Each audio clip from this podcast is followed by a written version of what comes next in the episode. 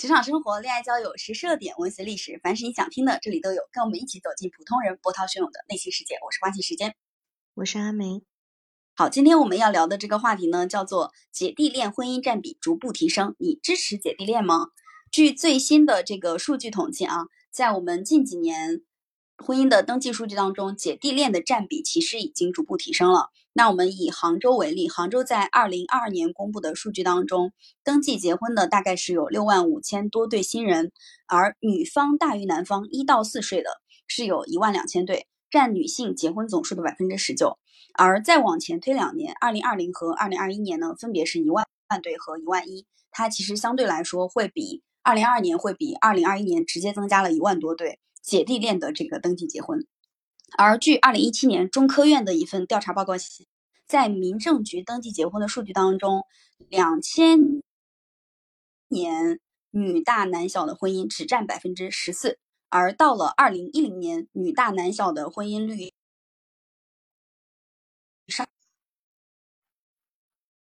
上升到了百分之四十点一，男小的婚姻占比已经上升到了百分之四十三，百分之四十三啊，呃，当然并不是说男大女小就占百分之五十六了，因为还有很多的同龄结婚的这个数据，所以其实，在近几年的呃各种各样的一个结婚数据显示当中，都表示女大男小的这样的结婚的比率其实已经在逐步提升，而在九五后对姐弟恋的接受度的调研当中。呃，据最新的交友软件探探发布的这个数据啊，二零一九年的九五后恋爱报告普查当中显示，百分之六十二点八的调查对象都是接受姐弟恋的，其中有百分之九十点七的九五后的男生表示更加接受姐弟恋，而且呢，学历越高，收入越高，大家对于姐弟恋的整体接受程度其实也在逐步提升。包括近期在网络上面，呃，影视剧里面，其实各种各样的姐弟恋的案例都在逐步的增加。我最近在追一个剧，叫做《爱情而已》，是吴磊和周雨彤演的。他们在电视剧当中演的这个，呃，恋爱的相差年纪是十二岁，应该是。但实际上两个人的，呃，实际上现实生活当中两个人的年龄差是五岁啊。然后包括最近被大家频繁吐槽的蒋雯丽和明道演的电视剧。嗯，分别女方是五十七岁，男方是四十六岁，他其实也有十几岁的这个差别。那我们今天呢，就来就这一现象进行一个简单的交流和沟通啊。今天我说话仿佛加了一个快进条，我也发现你今天说话特别的快。然后你刚最近确实那个爱情而已还挺火的，我听你说了之后，我去搜一下这部剧啊。啊，他们俩一个是像周雨彤演的这个角色叫梁友安啊，一个职场职场打工人，对，然后他是那个呃二三十二岁，然后吴磊演的这个运动员他是二十二岁，两个人就十岁的一个年龄差嘛。然后我看到网上有很多人在，诶，也不是有很多在分析说为什么他们有这样一段爱情故事，然后很多人就说。呃，通过他们背后的这个故事嘛，分析吴磊演的这个运动员，他有一个恋母情节在在他的女朋友身上，因为他妈妈就从小不是他们离婚嘛，然后他妈妈又对他有一些童年的这种伤害吧，然后就有很多人在讨论说，他们这一对姐弟恋是一种恋母情节，还是一种相互成就？因为其实我有看了一下。我只是简单的看了一下剧情哈，好像呃周雨彤演的这个女生对吴磊演的这个这个男运动员有很大的一个帮助，然后就 说到这个姐弟恋的话题，就感觉说，就像您刚刚说的，好像姐弟恋它已经从一个就是比较奇怪，就是大家会去议论纷纷的一个事情，然后变成了到现在大家都普遍比较能接受的一个事情了，因为。我感觉我自己回想了一下，如果回到十年前的话，啊，身边如果有一对姐弟恋，年龄差是比较大一点的，好像就很多人会就是指指点点，会有一些非议吧。然后那现在好像年龄已经不是成为大家就是婚姻里面一个非常看重的点了。对，呃，在以前如果说你有一个姐弟恋的行为，比如说男生比女生小太多。然后要结婚的话，在呃，其实，在我们老家那边，现在也会有这样的情况啊。比如说，我舅舅家的小孩，他的老婆比他大五岁。然后这件事情呢，在结婚的当天其实是大家广泛热议的一个事情，大家基本上都在说，哎呀，女生竟然比男生大五岁，然后男生竟然娶了一个比自己大五岁的大五岁的女生，觉得这个事情非常的不可思议。然后也会有很多人暗搓搓的会表示说，哎，女生已经比男男生大五岁了，那未来好不好生养之类的。呃啊，这种观点，老实说，真的很没有道理。啊，确实，我哥，我哥他在十多年前，是十多年前了吧？结婚的时候，因为我嫂子比我哥大了三岁左右。对，然后他们一个是九零的，一个是九三年的嘛，然后，嗯，嗯，他们结婚的时候就会有人就是在说这个婚姻差嘛，然后我就是这个年龄差的问题，我就觉得这样的观念就还挺奇怪的，为什么姐弟恋就是只是差三岁都要被这个议论纷纷，而且差五岁，老实说，在现在的。呃，至少我身边的这些年轻人身上看来，就是觉得差五岁也是很能够被接受的。呃，年轻的一代相对来说会更接受姐弟恋的这种现象。比如说刚才我们说说说到的探探它相关的调查，年龄越小的话，男方和女方对于与姐弟恋的接受程度会越高。这个可能跟大家现在所受到的教育水平以及经济条件有很大的关系。呃，因为现在其实大家在学历上，硕博、硕士其实它的数量也占比非常高。前段时间我们聊过的一个话题，北京市今年的毕业学生当中，硕士的人数已经超过了本科生。学历的提升其实是大家对于一些新鲜观念的，我们这里称之为新鲜观念啊，对新鲜观念的这个接受度会比较高一点。另外，其实，呃，在以前为什么结婚的时候通常来说会是？男大女小的，在以前通常啊是男大女小的。我觉得跟以前呃封封建社会时代遗留下的传统有很大的关系。说以前男男大女小的这个观念比较深入人心，它可能跟我们在封建时代男生他考虑女生是否是否要跟女生结婚的时候，他其实主要考虑的是这个女生是否有一定的家庭能力上的一些责任负担。然后比如说啊。嗯，是否能照顾老人？是否能抚养下一代？是否能够生大胖小子？这是以前大家所传统观念里面认为的一种观点。那他在考虑是否要跟这个女生结婚的时候，由于考虑到生育的因素，他肯定会选择更小一点的。因为，呃，女生她其实，在过了一定的年龄段之后，生育确确实实面临着生理上的困难。比如说，三十五岁之后，四十岁之后。再生小孩的话，其实是会被认定为高龄产妇的，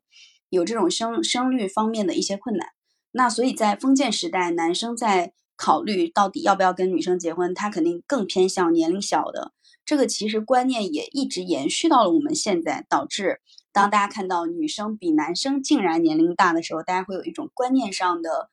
冲突，觉得相对来说比较难以接受。嗯。你说的有道理，然后我想的是，呃，比如说传统的这种男大女小嘛，它是人们心中很根深蒂固的一种传统观念嘛，传统的这种婚姻观念。然后现在为什么会就是越来越放开，以及传就是这种传统观念它为什么存在？我觉得除了这个生育的问题之外，可能有一种就是，嗯，男性的这种男权社会的一种。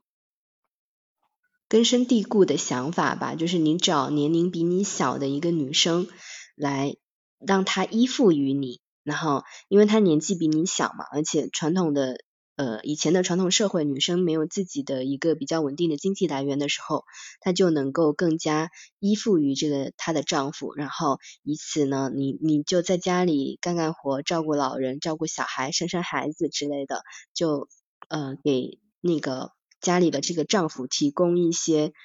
男主呃女主内的这个支持嘛，对吧？然后现在的观念是，我觉得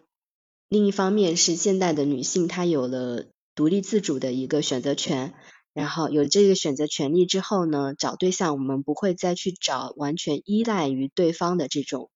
情况了。所以我们现在的这种婚姻观念的话，就不再那么考虑年纪，只需要说两个人看合不合适，所以姐弟恋就会成为一种很自然的一个趋势吧。而且在开头的时候嘛，我也我我们也提到过，姐弟恋的这个数据上升比例很高，它相对于现在的呃男大女小的结婚占比，其实已经达到了一个基本趋平的趋平的这样的水准。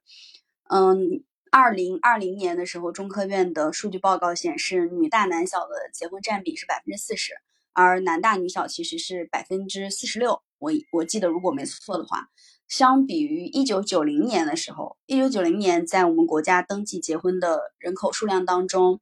男大女小是占绝对优势的。当时女大男小只占不到百分之十，也就是说，现在人们的普遍观念、认可度和接受度上，包括已经落实到实际行动当中，女大男小都成为了一种大家不再认为是非常怪异的，呃，值得拿来做一个。评判探讨的一个事情了，大家的接受度也非常的高。嗯，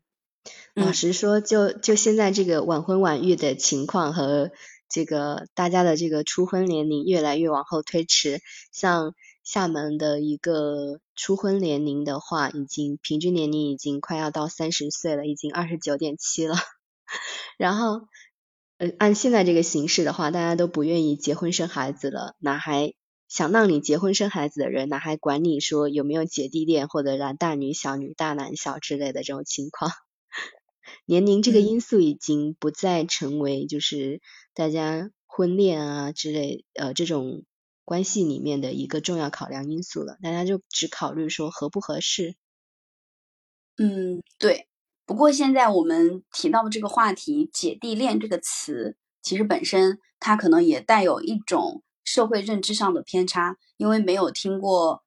兄妹恋、哥妹恋，对吧？在结婚的过程当中，大家不会把男大女小称之为兄妹恋，但是呢，会把女大男小称之为姐弟恋，就是一种传统观念仍然还没有跟现代社会完全割席的这种情况。嗯，你这样说的话，我想起来了，呃，一些。明星里面的夫妻嘛，就经常会被说到，比如说像谢娜跟张杰，还有呃那个沙溢跟他老婆胡可。那每次感觉说一说到这个姐弟恋哦，老是会提到这些人，然后就觉得，呃，为什么一定要把他们的这个婚姻关系定义为姐弟恋？就是每次一说到。他们的一个婚姻关系就要把姐弟恋这三个字拉出来讲一讲，也是真的还挺奇怪的。因为对于可能是这种像你刚刚说的这种传统观念的一种遗留，到了今天还存在。嗯，对，包括现在有很多的影视剧在拍女大男小的这种恋爱的情节过程当中，它的宣传其实也都在铺天盖地的去宣传姐弟恋这个词。比如说开头我们提到的《爱情而已》，它的核心的主打的宣传点其实就是女大男小，就是在宣传年下小狼狗这么一个概念。然后包括，嗯，从二零一九年以来流行的很多的电视剧，《谈判官》呢，然后《幸福近在咫尺》，《南方有乔木，下一站是幸福》等等啊，包括韩剧的《密会》，听见你的声音，《贤者之爱》。啊，经常请吃饭的漂亮姐姐，我就稍微举一点点例子。其实这些我都在一些社交媒体网络上看到过这些电视剧的片段，或者是我去看过类似的一些电视电视剧。它主打的一个核心的电视剧的卖点仍然是小狼狗、小奶狗。嗯，年下弟弟到底有多香？年少不知姐姐好，仍然是一个主打的卖点。嗯。一般这些影视剧里面，就是女主角都是就是比较飒的一些呃比较成功的、比较塑造的比较好的一些独立女性吧。然后呃感觉他们的这种姐弟恋，说起来就是嗯给给予到这个。姐姐也可以实现自己的一个经济自由，然后跟姐姐在一起，好像各方面的压力都比较小，然后姐姐也很成熟，不需要说呃给予一些就是比较不会作吧。然后呃包括说有一句话就是叫女大三抱金砖嘛，我当时我听到这种话的时候，我当时还很我有一点疑惑，抱了金砖到底是什么？然后后面我就搜了一下，他说是女大三抱的这个金砖是指女性的年龄稍微大一点，会更持家，更懂得照顾人，做事情也比较沉稳，然后呃在各种事情上还可以给自自己的丈夫一些指点嘛。然后这样看起来的话，好像女性在这个婚姻里面要付出的更多了。嗯，实际上在这些女大男小的影视剧，包括现实生活当中我们见到的很多案例，在二零二零年的时候，网上也火过一对四川的一对对夫妻，男生是比女生小十七岁的，然后女生在结婚的时候还带着两个小孩，当其实在网上也有很多人关注。嗯，他比较喜欢女方的点也是在于说女方的沉稳大气。然后情绪稳定，有一定的包容心，但是我倒没觉得说这个是一个女方付出的更多的点啊，嗯，因为这个其实是年龄带来的一些优势，包括女生在选择男生的时候，以前社会上普遍主流的男大女小这样的结婚婚恋观当中，女生选择男生其实也是会看重男生的沉稳，呃，大度宽容，包括他的情绪稳定、事业有成等等。这个是女生比较看重的点，那反向过来，男生如果比较看重女方的这些点，而两个人又能够在相处的过程当中共同扶持、共同成长进步，他看重的其实是你年龄所带来的这种魅力。我倒是感觉没有什么太大的问题。嗯，我我跟你是同样的观念，是觉得说，呃。姐弟恋或者是各种男大女小、女大男小之类的这种婚姻，他们都没有值得就是被拿出来讲的谈资。它应该是一个正常的现象，在现代的这个婚这个社会上来说。然后就是就是说，现实生活里面姐弟恋，它依然如果是年龄差比较大的，依然还是会被就是。大家当成一种谈资嘛，就这个观念实际上应该还是要被扭转一下的。嗯，对，包括现在的姐弟恋的一些电视剧，它在拍摄过程当中其实非常非常难拍小奶狗的那种剧，拍的基本上全是小狼狗，就是带有一定的攻击性的，呃，强悍的。然后比较主动的、霸气的，在一些关键节点比较维护女生的。其实他仍然走的是一个相对有那么一点点霸总的路线，就是男生绝对不能是特别奶里奶气、很乖、很听话，这种很容易就会拍成母子关系。所以我感觉现在大家对于姐弟恋的接受，仍然是在传统的观念的基础之上，额外追加了一个比较能接受的点，而不是真的有一种颠覆性的内容在里面，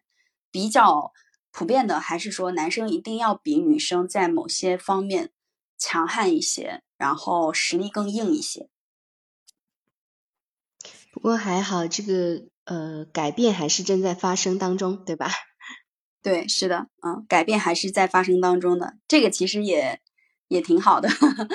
嗯，其实一般的男生他还是会找比较能够激发得起自己的保护欲的女生。然后他觉得这个女生能够让他有一种，嗯，自己愿意去保护，然后